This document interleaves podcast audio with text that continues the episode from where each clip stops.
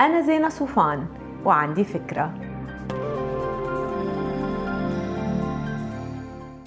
هاي لفتتني نتائج مسح جرى بأمريكا مؤخرا على شباب أعمارهم 18 و 19 يعني من جيل زد جنريشن زد. 76% منهم قالوا إنه لازم إدارة المال تكون مادة تعليمية إلزامية بالمدارس الثانوي 74% من هالشباب قالوا إنهم بيتعلموا شؤون المال من أهلهم.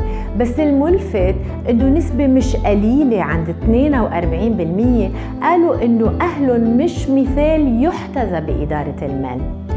هواجس جنريشن زد بموضوع المال يبدو أكبر بكتير من هواجسنا نحن لما كنا بعمرهم. وبعتقد هاي ظاهرة عالمية مش أمريكية. نص الشباب بخافوا قلة المال تمنعهم يعملوا أشياء كتير بحياتهم. وأكثر من 40% يا حرام عندهم هاجس إنهم ما يعملوا مال كفاية ليكونوا سعداء بالحياة. وقدهم أو أكثر شوي بيقولوا إنه عندهم كتير أسئلة عن المال متروكة بدون إجابات.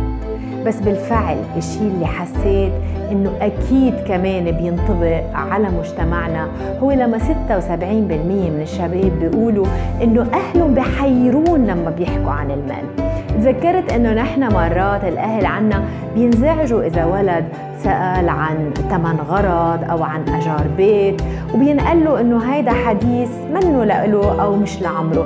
كمان بينعطى انطباع إنه المال متوفر دايما لأنه الخير كتير حتى لو ما كان الكلام كتير دقيق.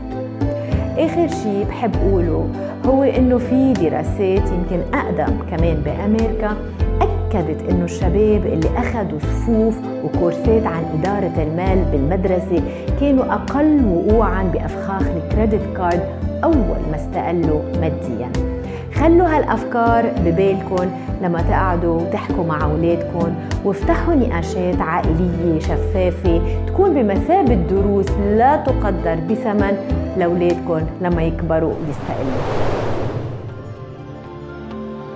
ما تنسوا تعملوا download للفكرة تعطوها rating وتساعدوني بنشرها bye